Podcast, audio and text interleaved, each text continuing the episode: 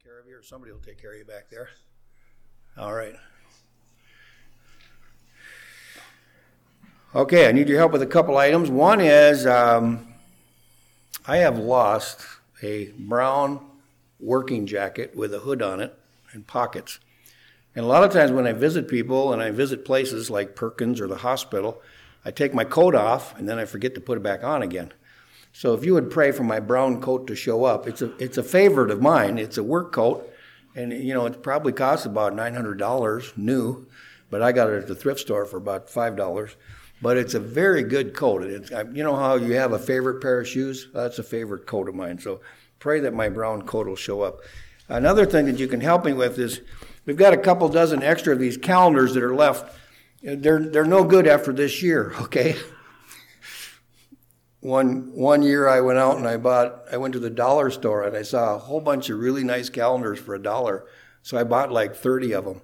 Well, come to find out, when I went to give one to my uncle, it was the wrong year.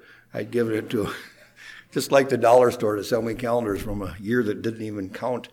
But we have a couple of dozen of these, and they would be very helpful if you would. They're they're not any good after you know after this year. So if you have one, great. Well, take an extra one, okay, if you would, and hang it in the garage or hang it in your man cave or your lady cave or whatever, and we can uh, take care of that problem as well. So uh, I hope you help with that. also, Pastor and I and our families both want to extend a sincere thank you for the uh, cards and the gifts that we got over the holidays. I'm always humbled when I get a gift from the church because you know, they pay me to work here anyway, and I, I, I, when I get those extra little tips and those extra little treats, it's always a very humbling thing. But Lynn and I, and I'm sure Pastor and Katie, appreciate your generous spirit and your generous heart. So we thank you very much and uh, for the cards and the letters and, and the gifts that were sent in. Um, let's see. What else do I want to say here before I get going? Going to be talking to you this morning about the love of God. And in your hymn books, on page 29, uh, is this song, The Love of God. And I was thinking, because of the Christmas season, what would be the best message to share? And it took me a while to come up with this, but with prayer and the Lord's help, the Lord said, Well, why don't you give them a lesson on the love of God? And you know, that's a subject you could preach on every Sunday for the next 10 years and not cover it all. So there's just a ton of information.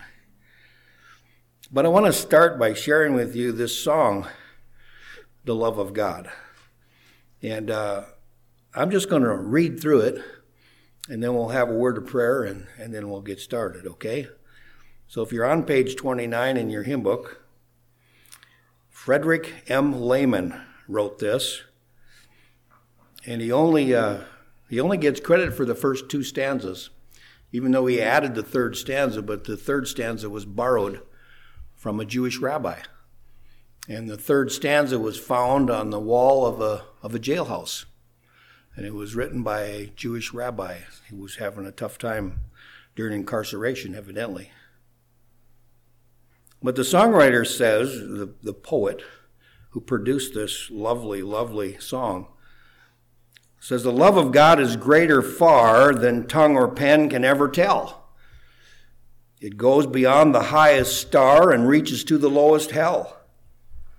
The guilty pair bowed down with care, God gave his son to win.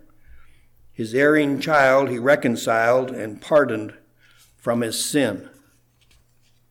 Verse 2 When years of time shall pass away and earthly thrones and kingdoms fall, I got to thinking about our country. Uh, earthly thrones and kingdoms fall. And our country is on a slippery slope right now because we've forgotten God. When men who hear refuse to pray, sound like our country in a lot of ways, on rocks and hills and mountains call. God's love so sure still, shall still endure. He loves them anyway. He loves them always. It says, All measureless and strong, redeeming grace to Adam's race, the saints and angels' song. Now I have the uh, I have the history here on that last paragraph, that last stanza.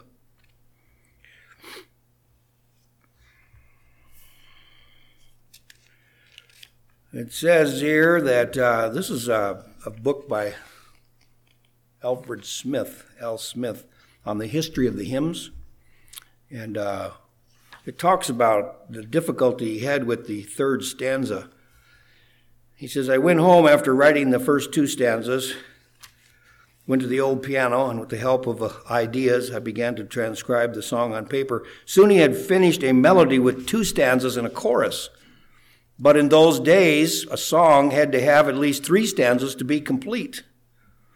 Somebody has said that today a song is complete with just three words. Amen to that. I've heard a few of those.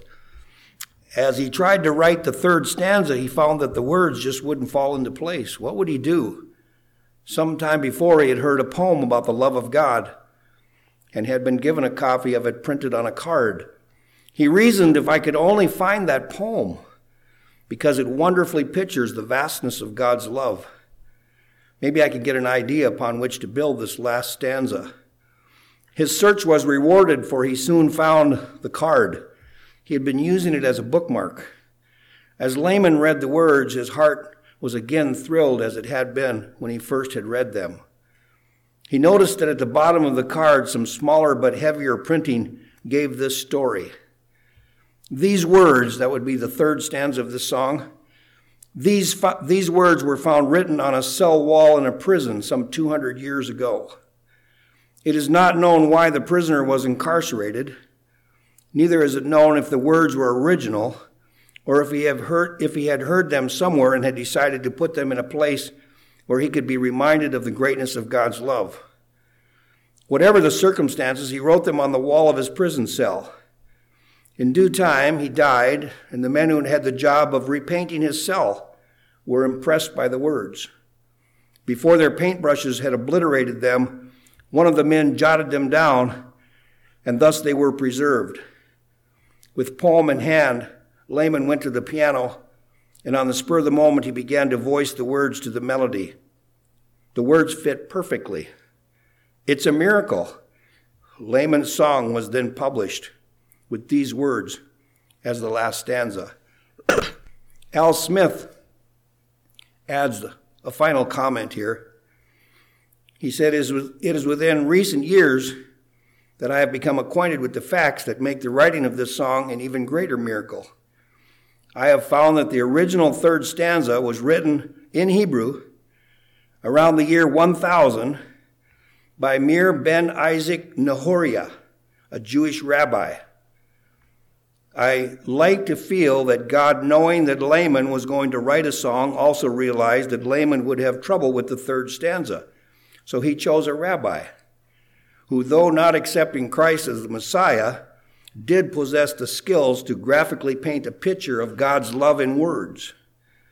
He would preserve these words, and then hundreds of years later, he would have them translated by this prisoner into a language that not, it did not as yet exist. That would be the English language. And to think that he did it in the exact meter to fit Lehman's melody. I think that is a phenomenal history of a phenomenal song. The third verse Could we with ink the ocean fill, and were the skies of parchment made, were every stock on earth a quill, and every man a scribe by trade? To write the love of God above would drain the ocean dry, nor could the scroll contain the whole, though stretched from sky to sky. And uh, what a hymn that is, and what a good place to start. Along with 1 John chapter 4. 1 John chapter 4, I want you to look specifically at verse number 8, and we'll see that God, through His Word, declares that He is love. You know, you can learn about love, or you can get to know love. Verse 8 of 1 John chapter 4 He that loveth not knoweth not God, for God is love. And then look at verse 16 of the same chapter. And we have known and believed the love that God hath to us. God is love. And he that dwelleth in love dwelleth in God, and God in him. Let's pray. Father, thank you for your great love for us. Lord, we know from your word that greater love hath no man than this, than he lay down his life for his friends. We know from your word that you are love.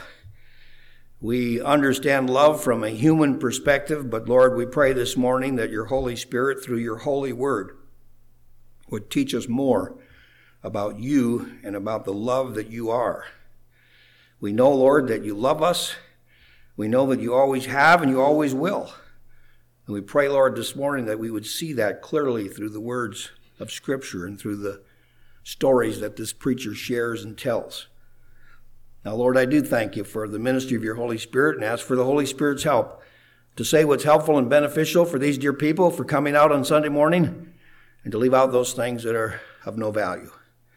We'll thank you as you speak to our hearts now. In your name we pray. Amen. You know, the Bible doesn't say in those two verses that, that God was love. And it doesn't say he will be love. It says he is love.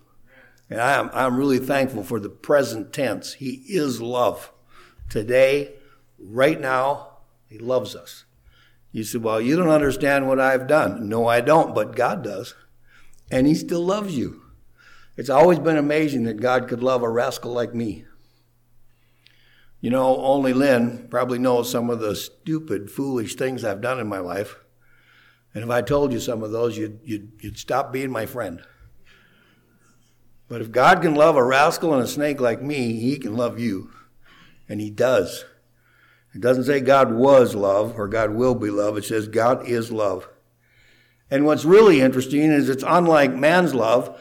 God could live wherever he wanted. He could live on the edge of the Grand Canyon.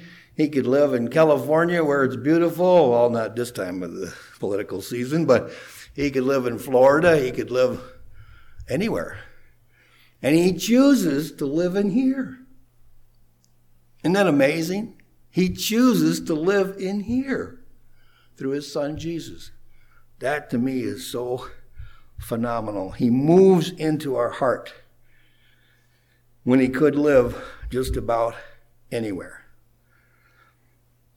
Somebody has said that if you took a dictionary from 100 years ago and looked up the word atomic, the definition would be about three words long for the atomic bomb. And if you looked up the word love 100 years ago, it would be about three paragraphs. But today, that has flip flopped. Today, if you take a modern dictionary, they'll spend three pages telling you about the atomic bomb, and they'll have one short little line about love. And that's not God's plan. That's, that's man's way of superimposing himself over the love of God. God's love is much broader than man's love. God's love is unconditional. Man's love is usually always conditional. Son, I'll love you if you obey me. Young lady, I'll love you, but if you go with that man, I'm not going to love you anymore. And, and a lot of times we say to our mates, honey, I'll love you if you don't do this or if you don't do that. God's love is unconditional. And it's important that you understand that your mama might love you, your daddy might love you, your mate might love you, but nobody loves you like God loves you. He knows all about you and he loves you. And men in jail and women in jail and men in trouble and women in trouble across this planet are just looking for somebody to love them. And you and I have the great privilege of sharing the message of the gospel and telling them, look, God loves you. Your mama probably doesn't love you, and your daddy probably doesn't love you, but you can be assured of one thing God loves you. Well, I'm on death row. God still loves you. Well, I killed somebody. God still loves you. God's love is unconditional. He gives it to us in a miraculous and a fabulous way.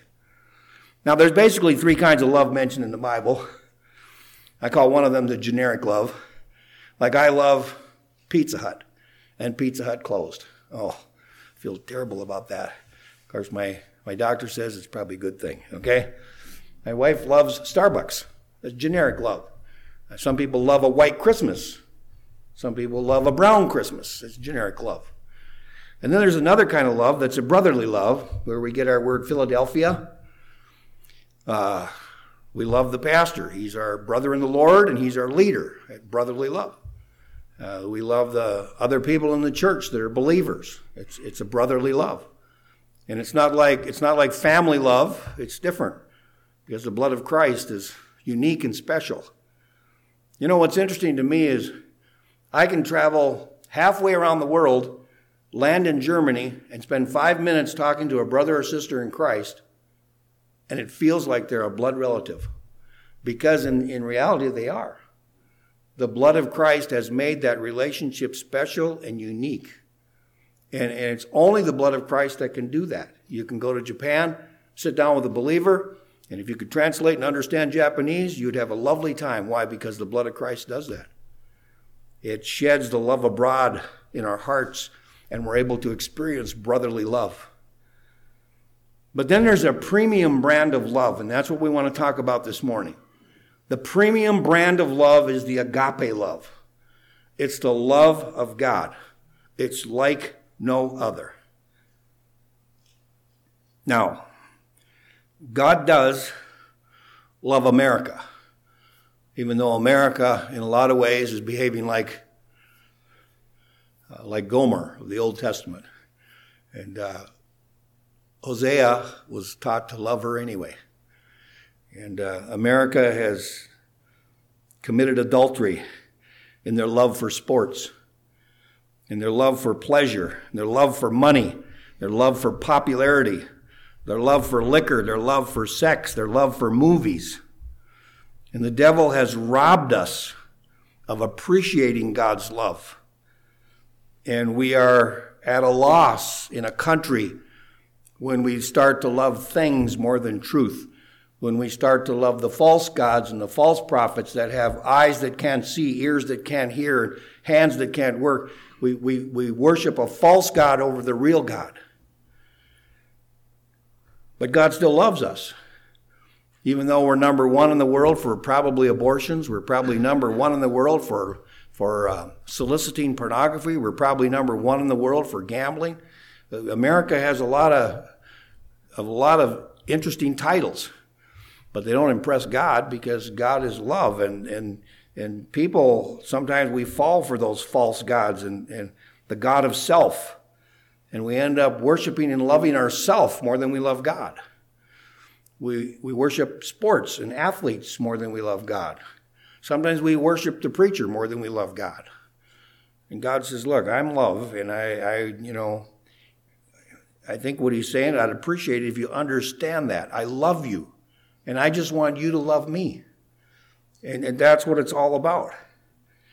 The whole world seems today focused on COVID and the cure and the cash, their stimulus check.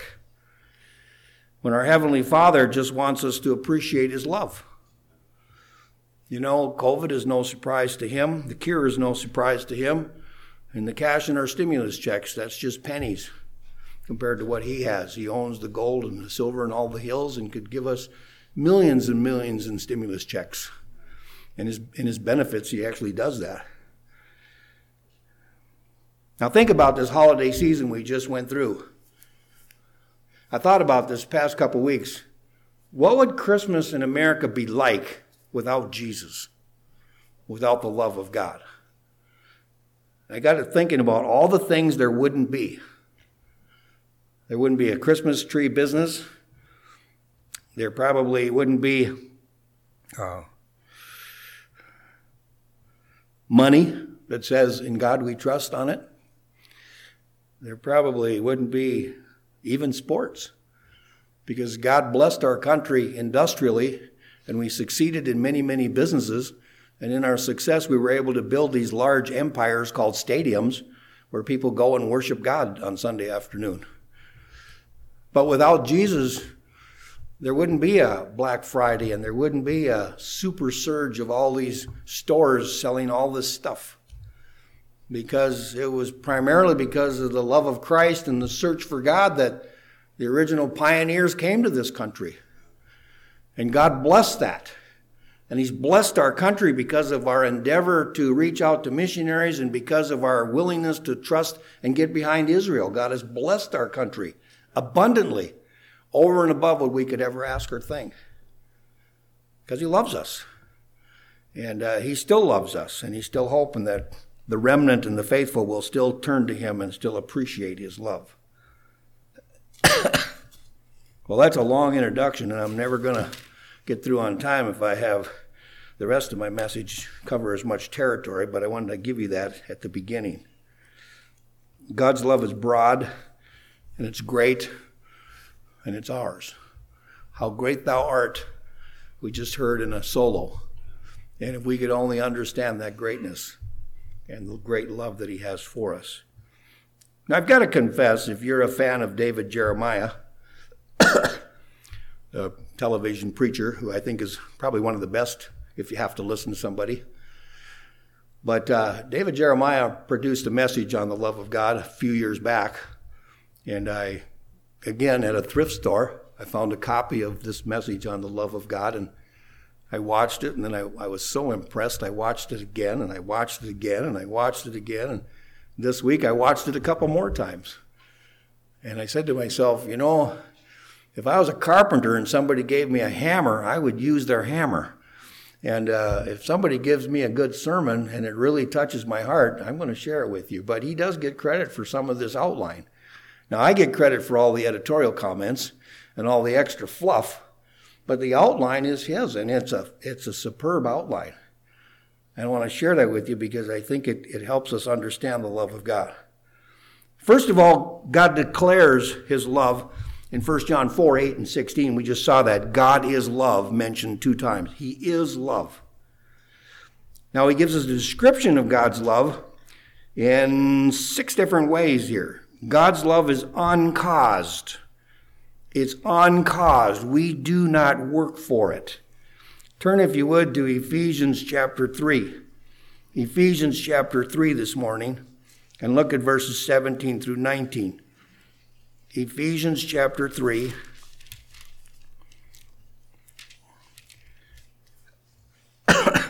Starting in verse 17 and down to verse 19. There's just so much here, it's hard to just jump in and take a verse or two out, but be patient with me. It says in verse 17 that Christ may dwell in your hearts by faith, that you, being rooted and grounded in love, may be able to comprehend with all the saints what is the breadth and the length and the depth and the height. And verse 19, and to know the love of Christ, which passes knowledge, that you might be filled with all the fullness of God. He just wants us to have knowledge about His love so we can appreciate it and so that we can share it with others. Look, if you will, at Romans 8. Romans 8, verses 38 and 39. Now, I know if Pastor Yoder were here, he'd have all these verses memorized and out in front of him, but I'm, I'm going to make you look them up because I want you to see them because the Word of God is important. But look at Romans chapter 8, Romans chapter 8, verses 38 and 39. Verse 37 says, In all things we are more than conquerors through him that loved us. For I am persuaded, Paul writes, that neither death, nor life, nor angels, nor principalities, nor powers, nor things present, nor things to come, nor height, nor depth, nor any other creature shall be able to separate us from the love of God, who is in Christ Jesus our Lord. His love is uncaused. It's unreasonable. Look at Romans chapter 5, verses 6 and 8. Back up to Romans chapter 5. Look at verse 6, 7, and 8. For when we were yet without strength, in due time Christ died for the ungodly. That's you and I before we were saved. We were ungodly. It's unreasonable that somebody would love somebody like me, but he does. For scarcely for a righteous man will one die, yet peradventure for a good man some would even dare to die. But God commendeth his love toward us, in that while we were yet sinners, Christ died for us. It's unreasonable that he would die for the ungodly. The false gods won't do that.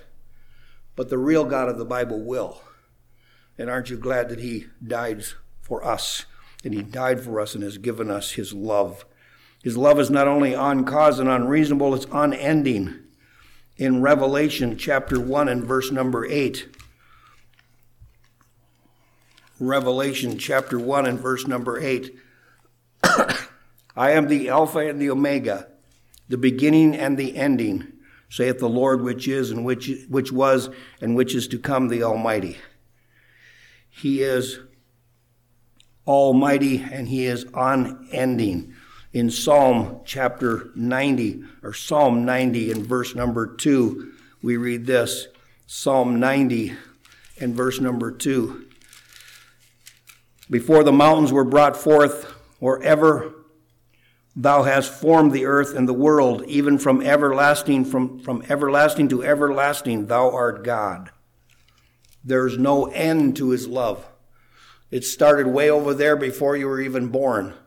It caught up to some of us just in the last few years. And, and it never is going to end. It's unending. You know, God doesn't stop loving us. You know, the, the, the doctrine of eternal security is so important.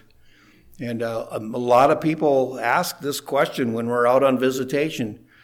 You know, if my daughter's in jail for robbing a bank, is she is she still saved? Well, she's still your daughter, isn't she? And you know, if your son goes to jail for murdering somebody, he's still your son. And God, when He saves us, we are put into His family. When we are born into our human families, we're in that family. I will always be a Forsberg until I die. And even after I die, the gravestone will say Forsberg.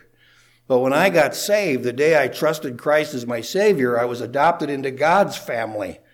And it's an everlasting adoption because of His love. He's, he's not going to abandon me just because I abandoned Him. He's not gonna he's not gonna hate me just because I slip and fall and do something stupid.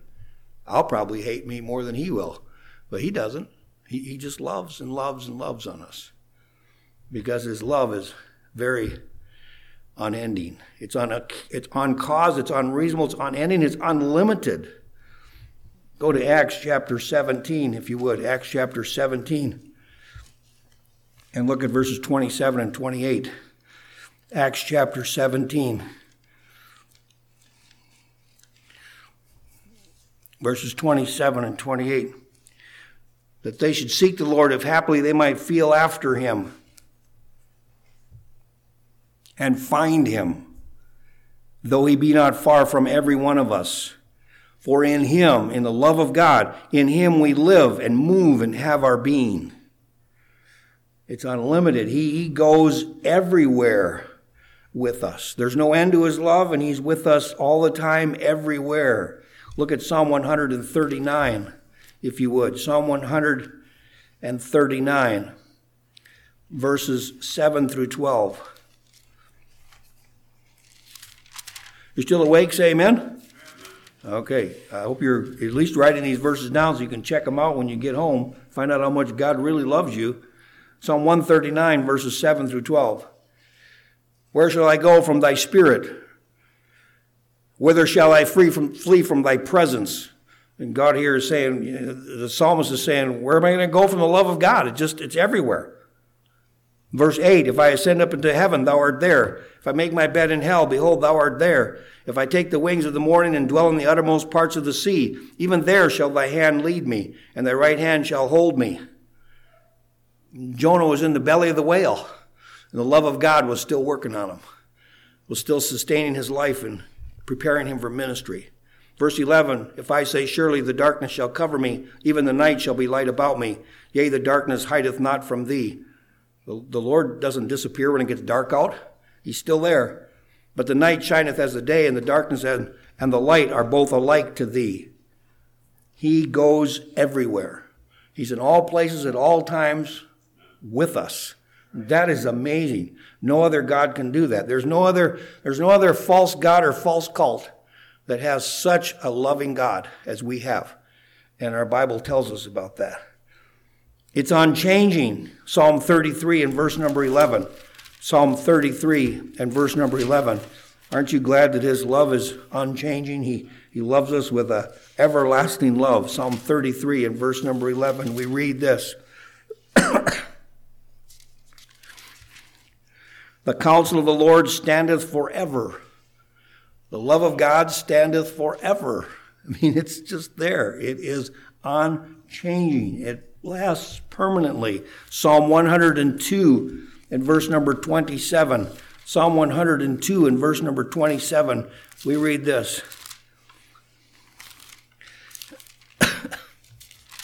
Psalm 102 and verse number 27. But thou art the same, talking about the Lord. Thou art the same, and thy years shall have no end. Why? Because he's unchanging. You know, when I uh, first got married, I was madly in love. And, and I'm still madly in love, but it's different now, 50 years later. You know, it's not any different with God. When, when I got saved, He loved me a, a whole bunch. He's still loving me the same amount in, in our lives and in our marriages, we age, you know, and all of a sudden our belly flops out and our teeth fall out and our ears give out and our eyes give out. And, and you, you ask your wife, how come you're not as romantically involved as we used to be? She says, well, you know, uh, you know, we still love each other, but it's different when you get older. The love is on the inside more so than the outside because the outside kind of fails us. But you know, my honeymoon with the Lord never ends. And, and his honeymoon, his attitude towards me never ends. That is phenomenal to me. That over the years, regardless of my physique and how I change and weight and my hair falls out and how it doesn't, it doesn't matter how I change. His love is unending. And uh, so often with people and with one another, we we become bored and we become unsatisfied and we drift into foolish behavior because we don't realize that God's love is, is unchanging. It's uncaused, unreasonable, it's unending, unlimited, unchanging, it's uncomplicated.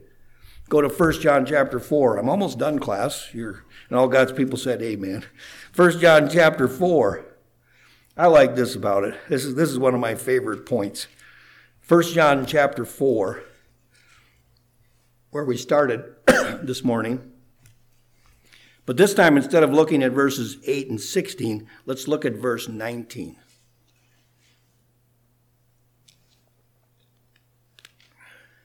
Verse 19. Now, if you have a different translation, it's interesting. But in some of the other translations that have been,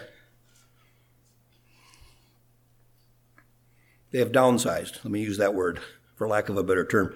Some of the other translations that have downsized and left out some good things. Some of the other translations say, We love. We love him. But they leave out this part that because he loved us. And, and to me, it, that's uncomplicated. He loved me first, and he sought for me, and he sought for my soul. You didn't go looking for God. Well, some of you probably did. You were searching, you know, you were trying to find peace and the right path in life. But remember when Adam was in the garden? Adam didn't say, God, God, where are you? It was God who said, Adam, where are you? God was looking for Adam. And God is, if you're saved, God found you. He wasn't lost, you were. And that's not very complicated. 1 John 4:19, we love him because he first loved us.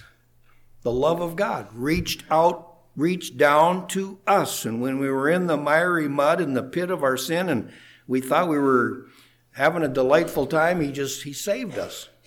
Pulled us out of that mess and made us his own. The songwriter very simply writes, Jesus loves me, this I know. or the Bible tells me so. The little girl said, Jesus knows me, this I love, which isn't a bad translation. If you love somebody, you know them, and they know you. on uh, what day is it today? Sunday. On Friday, I got a text. Merry Christmas to you and your family.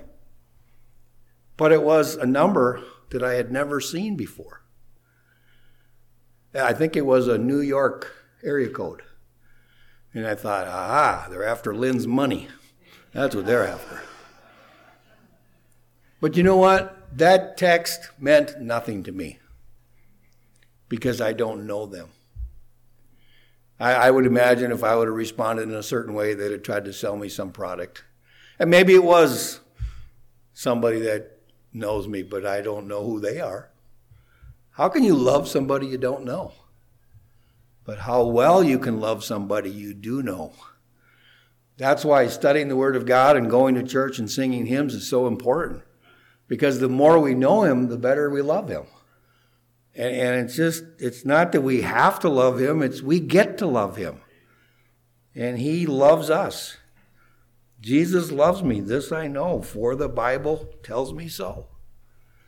I don't I don't want to hear from people who don't know me, don't care about me and you know, I I hope they're praying for me, but I I like to be around the God of the Bible because you study the Bible, you get to know him. And you study his love. And you find that his love is uncaused, unreasonable, unending, unlimited, unchanging, and uncomplicated. He just loves you. Well, why should he love me? Because that's his nature, that's his person. God is love, and He loves us. So His Word is declared in 1 John 4. His Word is described in these verses we just read. And finally, His Word, the Word of God tells us where God directs His love.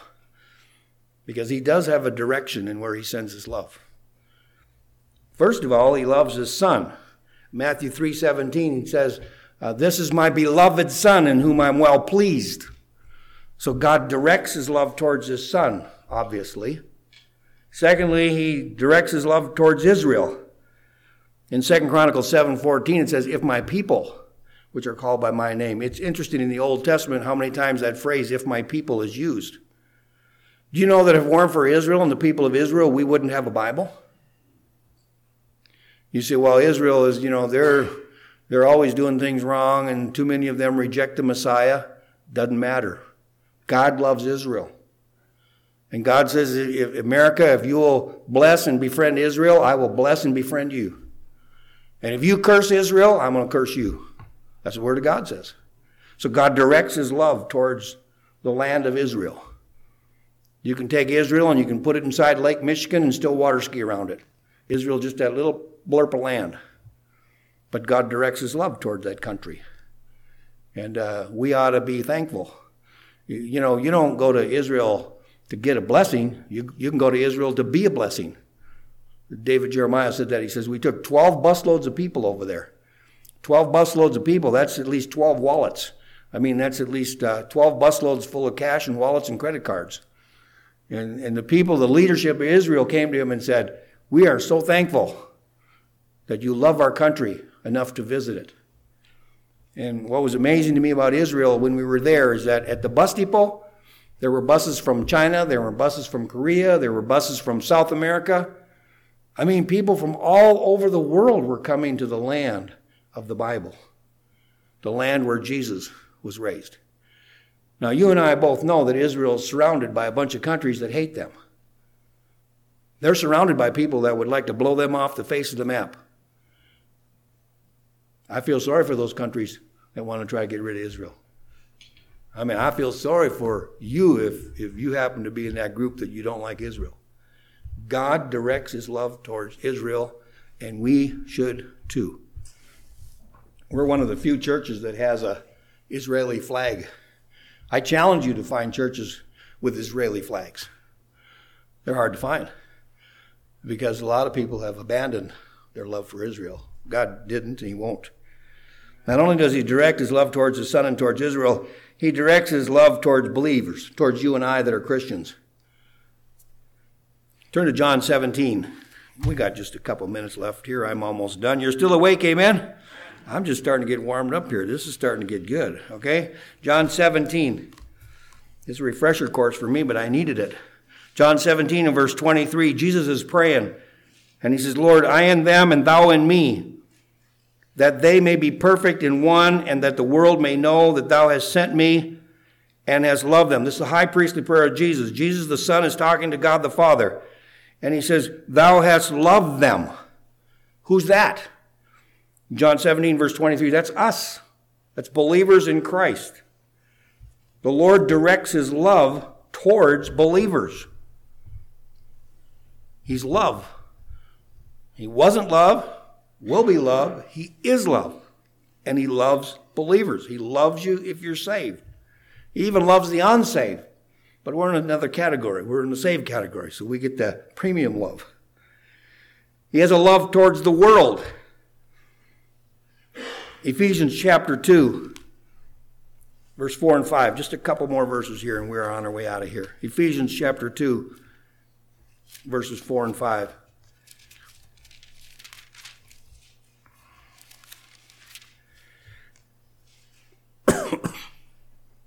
But God, who is rich in mercy, don't forget that phrase, He's rich in mercy. Now, I've, I've known a couple millionaires in my days, but I'm glad that I know the God who's rich in mercy. I mean, I like having friends that are rich in money because, you know, they, they, the Lord needs those people and He uses those people, and praise God, they want to use their money to glorify God. But God is rich in mercy, and that is such a phenomenal truth. For His great love, wherewith He loved us even when we were dead in sins, we know that God so loved the world, John 3:16. Why? Because he's rich in mercy. He loves us as believers and he even loved us he loved us when we were dead in sins and he quickened us together with Christ for by grace are you saved. God directs his love towards his son, towards Israel, towards believers, towards the world, and he directs his love towards us.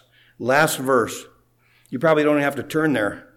Some of you have been lazy. You haven't turned to many of these, but you're going to you're going to go home and look at them. I know you are. But in John 3, verse 16, most of you have this verse committed to memory for good reason. It's a good verse to have committed to memory. The gospel in a nutshell. For God so loved the world. That's not the business world, that's not Wall Street. That's people. For God loves people. For God, it says in verse 17, He didn't send His Son into the world to condemn them, but that the world through Him might be saved. Verse, verse 16, for, his, for God so loved the world that He gave His only begotten Son, that whosoever believeth in Him should not perish, but have everlasting life. God loves you. You. I don't know how God, with millions of people on the planet, and perhaps millions that are even Christians, I don't know how he can give individual attention as he looks down from heaven on just me. I don't understand that. But he does. Because his love is that way. He, he, he loves you where you're sitting in your chair, not the people, just you. He, he loves you. It doesn't matter what you've done. He loves you and He wants to save you if you're not saved. And if you are saved, He wants to teach you about His love for you. That's the God that we serve.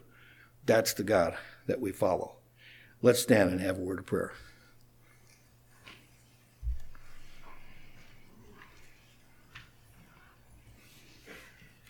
Heads bowed and eyes closed. You know, the greatest gift that I get every Christmas is the love of God just that little touch on my heart. He says, he says, Brother Michael, I love you. That's the greatest gift anybody could ever get. And he proved that when he sent his son. Greater love hath no man than this, and he laid down his life for his friends. He sent his son to die for me that I might have a home in heaven. And if you're here this morning and you haven't trusted him as your Savior, what are you waiting for? He loves you like none other. And he wants you to get to know him. He wants you to to, to learn about his love so you can share with others. He wants to give you the gift of his mercy and grace and truth. Why would anybody reject that? but yet people do in the hardness of their heart and their hardness of their sin. First question this morning Are you here this morning? And you'd say, Pastor, I'm glad you talked about the love of God because I, I needed this reminder. I needed to be reminded of how much God loves me. Would you raise your hand and say, Pastor, that's me, pray for me? Sorry for not appreciating God's love the way I should have, but help me to appreciate it more in the days ahead. Second question, are you here this morning? You'd say, Pastor, I'm not saved. I'm not, I've not been saved the Bible way. I've not been living for the Lord. I'm not looking at His Word. I don't understand His love. I need to be born again the Bible way. Would you pray for me? Slip up your hand. If I can see it, I'll pray for you. Father, thank you for loving us. Thank you for your Word. Thank you, thank you, thank you so much that you love us. Thank you so much, Lord, that you loved us first. And thank you, Lord, that you allow us to bathe in your love every time we open your word. We're allowed to be reminded of your love every time we sing praises to your wonderful name. And Lord, we're allowed and given the privilege to share your love with others. Help us, Lord, to realize that you've always loved us, you always have, and you always will. And help us to share that message with others. Classmates, friends, neighbors, relatives, help us not to be bashful about sharing the love of Christ with others. Well, thank you for the help that you give. In Christ's name, amen. As the piano plays, the altar is open. If you need to spend a minute or two in prayer, please do.